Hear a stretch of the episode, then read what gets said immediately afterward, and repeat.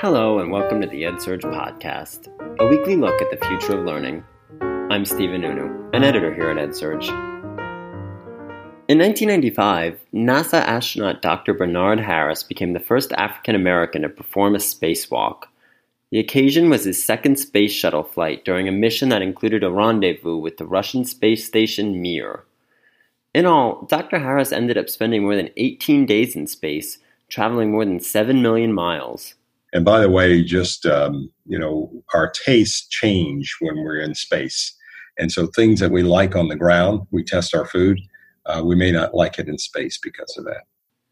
Throughout his career, Dr. Harris has collected an impressive list of STEM credentials, including an MD, a master's in biomedical science, and training as a flight surgeon.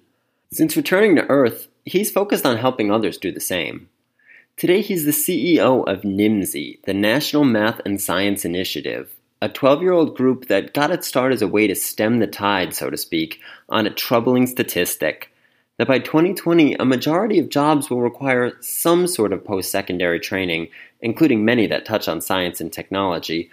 But too few students, especially minorities and other underrepresented groups, are receiving an adequate grounding in these areas. So enter NMSI, which focuses on a few key areas.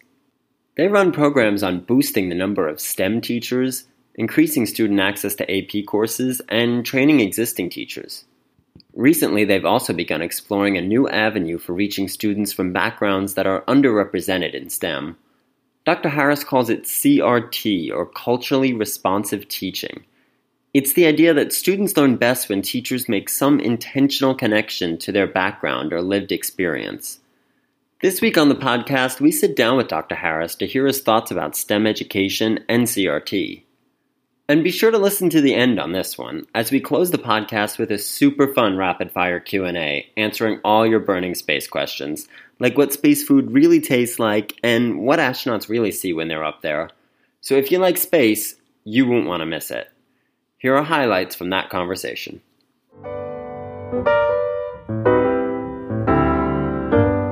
Dr. Harris, thank you so much for joining us today. Yeah, it's my pleasure. So I wanted to talk a little bit about culturally responsive teaching. What is the concept behind CRT? It really is fairly simple. It says that when students arrive on these campuses all across this country, they arrive with certain biases that are based on the communities that they have come from, the cultures in which they are a part of, their environment in which they've come from. And we've approached teaching up to this point that we bring in students from many different sectors and different communities, and we force them to learn our way. And what we're finding, especially in underperforming schools and in rural areas and in a lot of urban cities, is that the performances of those students are really based on their inability to adjust to how we teach them. And it is really simply, if you take their culture, their backgrounds into account, then and teach in a culturally responsive way, then you have a better opportunity getting at those students and improve their student learning. So what's an example that might help a student see themselves in a way that's relevant to their lives? By example, you mean in how we might teach them? Yes. Okay. So, one of the things I think is really critical, it's called culturally responsive teaching for a reason. And that is the educator, that teacher in the classroom, is really responsible for identifying those students and assessing what they need. And one way it wants to do that is to invite students to talk about their background, so that the educator gets a good feel for their experience, prior experience, the communities in which they come from, even talking about their ethnicity in terms of whether they're African American or Latino or they are from another country. And by learning that, you do two things. You engage the student. You tell the student that they are valuable and that where they come from is valuable. And then you, with some of the teachings that are now being taught, some of the professional development that's now being taught around this area, we then provide the tools for those teachers to slightly revise the way in which they teach the students. And it makes us, we have found it made a significant difference. Mm-hmm. Yeah. Did you, in your own scholastic career, you have quite a few STEM degrees. Did you have any examples? Where did this idea come from? And had you experienced it yourself? Well, you know, I'm old school. I'm 63 years old. So I grew up in the old traditional way, right? In traditional education. And this concept is fairly new. But I will give an example of when I was introduced to the concept where I could relate to this. So there are in the past, before we had integration, you know that there were separate but equal schools in this country. Mm-hmm.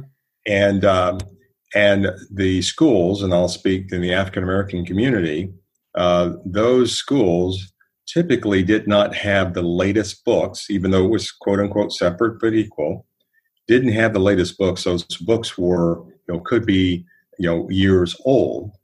And the teachers in those classrooms were African-American teachers. And I would probably say the same thing would probably be true for the Hispanic community too.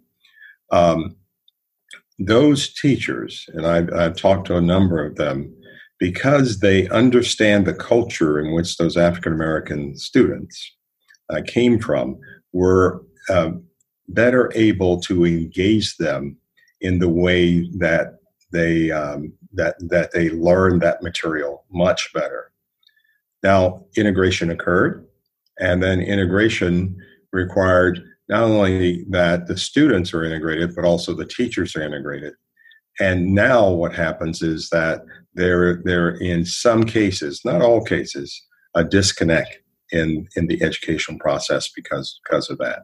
So, when you ask me for an example, that's for me a very clear example coming out of the African American community where I can see where, boy, this really makes sense. Yeah. How responsive have teachers and schools that you've worked with been to CRT, especially if they feel that their own staff lacks diversity?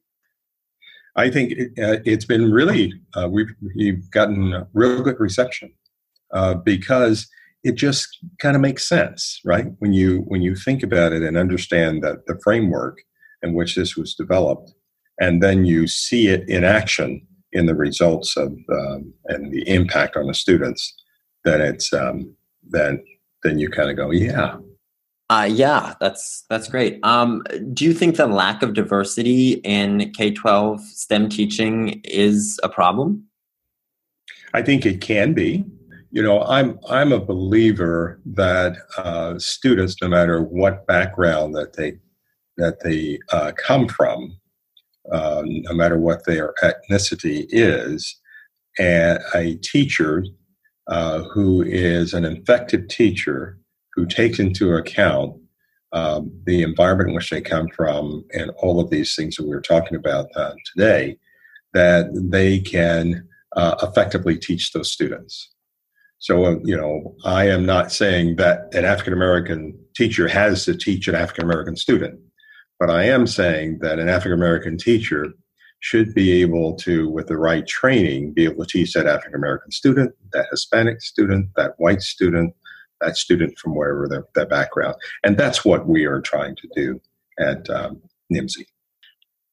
How long would it take a teacher to go through one of these programs? So we teach our teachers sort of a train-the-trainer model in a sense. We have what we call institutes. We have it in the summer, and then we also have them in the spring and the fall, where we bring thousands of teachers from all over the country for anywhere from a 4 to 5 day training. And part of that training is teaching them how to teach STEM subjects and using project-based learning and 21st century skills, all of those things that you may have, I'm sure your listeners have heard of, built around the Common Core, which is a standard for teaching. And in delivering those sort of standard teaching practices, then we add those elements around being culturally responsive. And it really is a mindset. And what we have seen is that the students, the teachers are very receptive. Mm-hmm. Yeah, great. I want to talk a little bit about your partnership with Sylvan Learning, the tutoring center company. You're working with them to identify and serve what's known as STEM deserts. Can you talk about what a STEM desert is and a little bit about this partnership? Yeah. So a couple of years ago, we pulled together about 50 experts in education from all over the country, including Department of Education, by the way. And there are a number of these powerful organizations out there. And we asked the question, what are the key elements that drive STEM learning? And we came up, or this group came up with about 115 so far. And I say so far because we believe that this is an effort that's ever evolving.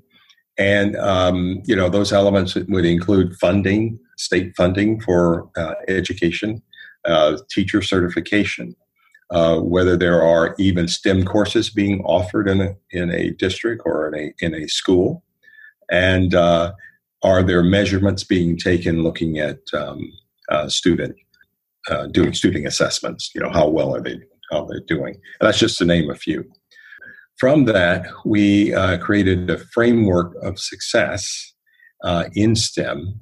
And then we took all of that and we put it in an interactive platform, online platform, and we call it the SOI, the STEM Opportunity Index. So you can go to the STEMOpportunityindex.com and you'll see a map, and you can click on your state and you can see how it matches up against these indicators that we put together. And you can go all the way down to the district level, you can go all the way down to the school level. So in doing that, we found out that there are areas in the country where STEM courses are not even offered, and we call those STEM deserts. Or there may be not enough of these elements to make that learning effective. And so our whole objective in putting this together is for us to be able to go in and to see where the gaps are, and then where we can provide those services to those schools, to those communities, to those states. And of course, we can't do everything. So we've also formed a partnership of like-minded educational groups and partners to support us.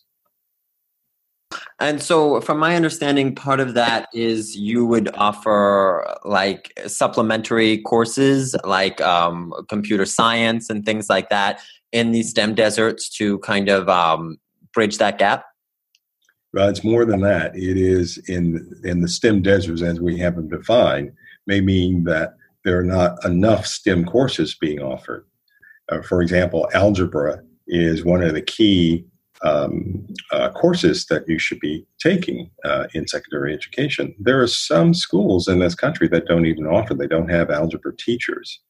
And so what we, our primary job is to go into that school and take that teacher and give them the tools in order to teach math, for example, or teach science or teach chemistry.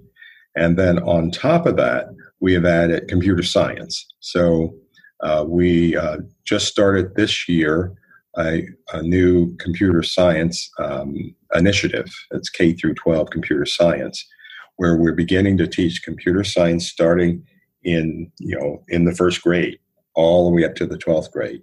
And of course, those grades are different. So the computer science course is taught differently based on the age and the grade level. So one interesting thing that I found from doing a little bit of research is that these STEM deserts can kind of be in unexpected geographic areas, like maybe the city of Seattle, that people wouldn't necessarily think, oh, that's a place where a STEM desert can occur. Were there any surprises for you in where some of these STEM deserts were located? Yeah, certainly. You know, and one of the biggest areas, STEM areas, are the rural communities.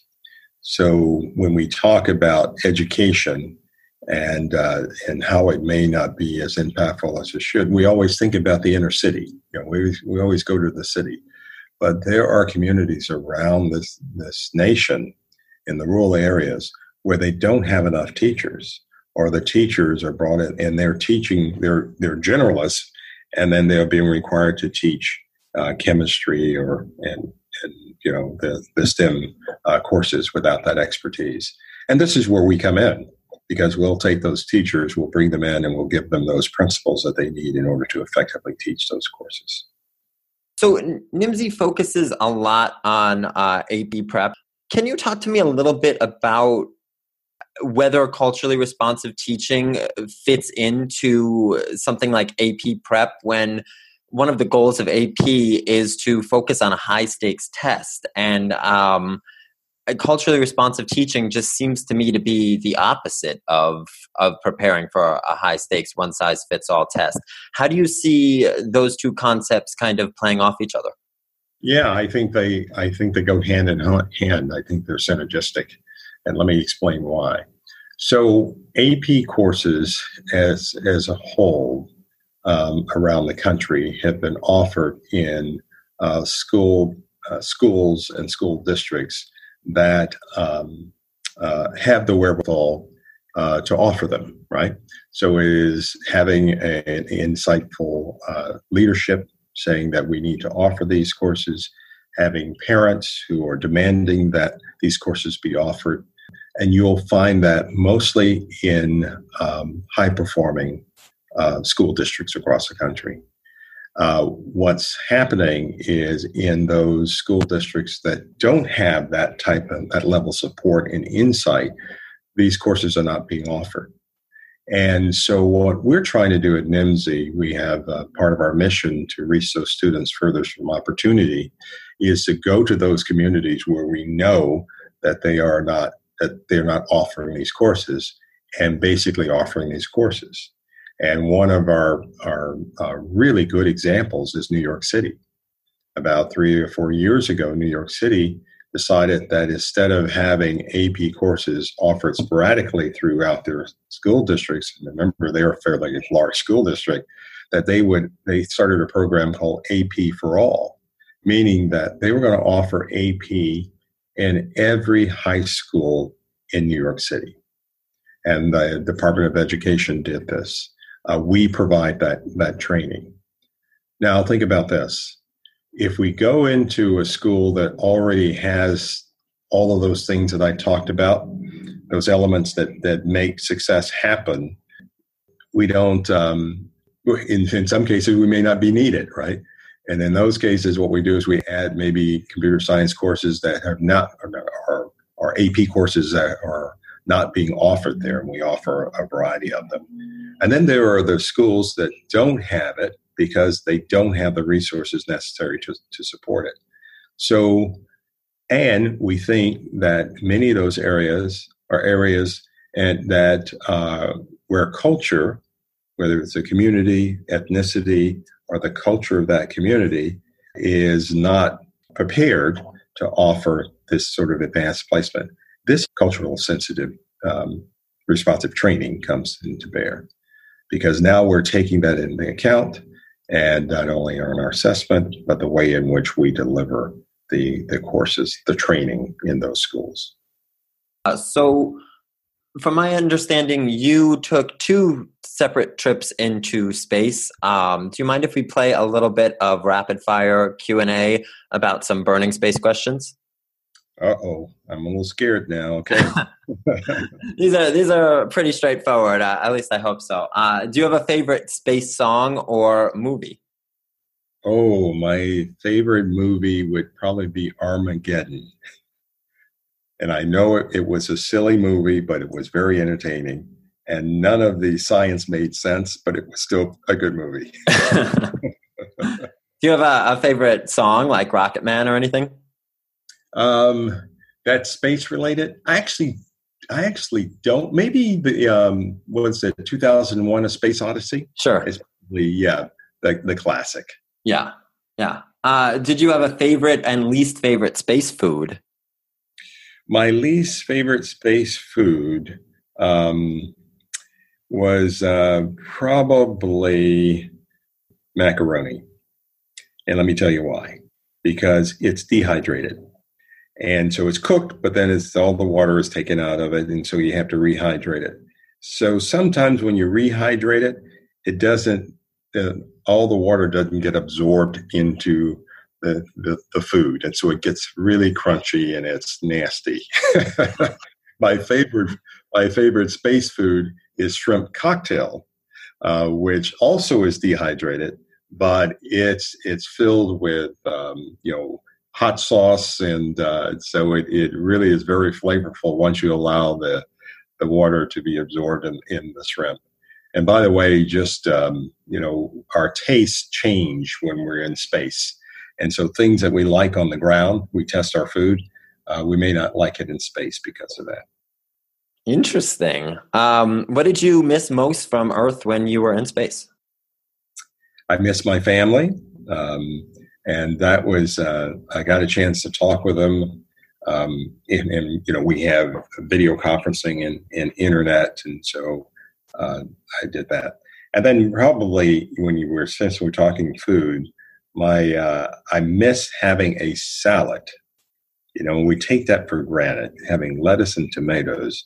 We can't have that up in space because that type of fresh food doesn't last very long in that microgravity environment. Now that you're back on Earth, what do you miss most about space? I miss looking at the Earth from space. I was lucky enough on my second mission to do a spacewalk. So I donned this 350-pound spacesuit and I walked outside, and it really is a misnomer. You're not walking, you're pulling yourself along since you're floating. So you're using handrails and pulling yourself along. And I got situated in our robotic arm. We had a special foot hole that kept our feet in place. And I got lifted up above the payload bay about 35 feet. And I had a beautiful view of the crew in the spaceship. And then behind that was the planet Earth, and behind planet Earth was this sea of stars called the Milky Way. And it was, that galaxy is incredible. And all of this as we're going around the world at 17,500 miles an hour, seeing a sunset or sunrise every 45 minutes. Yeah, that sounds, I couldn't even imagine it. Did you personally experience the overview effect where you realize how fragile our world is and the need to protect it? Definitely. NASA was one of the first agency to notice the climate change. We saw it initially in the expansion of the Sahara Desert, starting from, early Gemini and Apollo times to now. And as the planet heats up, that gets larger. And you just heard this week, there was a large fracture off of ice shelf down in Antarctica. And so all of those things make me very concerned. We need to take care of this planet. It's our responsibility. I think God gave us that responsibility and we need to act. And lastly, what's a myth most people think is true about space, but actually isn't? That there is sound in space. And sound, when you, and we get this myth because we watch all those sci-fi shows where, you have the battles in space where lasers fire and hit spaceships and they explode and you hear the explosion and all that. If that happened in space, you would see the light, but you would not hear anything nor would you feel anything, because that force, sound and force, needs matter to propagate. It needs air around it. That's how we hear, is because when our vocal cords vibrate, the vocal cords vibrate, they cause a pulse that goes through the air, and that hits our funny-looking ears that are made to pick up that wave. And in space, you have nothing to propagate that wave, and so it's completely silent. Dr. Harris, thank you so much for joining us. It certainly has been my pleasure. This has been the EdSurge podcast. Thanks again to Dr. Harris for joining us, and to everyone out there for listening. Each week, we bring you a fresh look at how education is changing. So if you can, please take a moment to subscribe on Apple Podcasts, Spotify, or wherever you get podcasts. And take a moment to give us a rating or review to help others find us. This episode was edited by me, Stephen Unu, and produced by my colleague, Jeff Young. We'll be back next week. Stay tuned.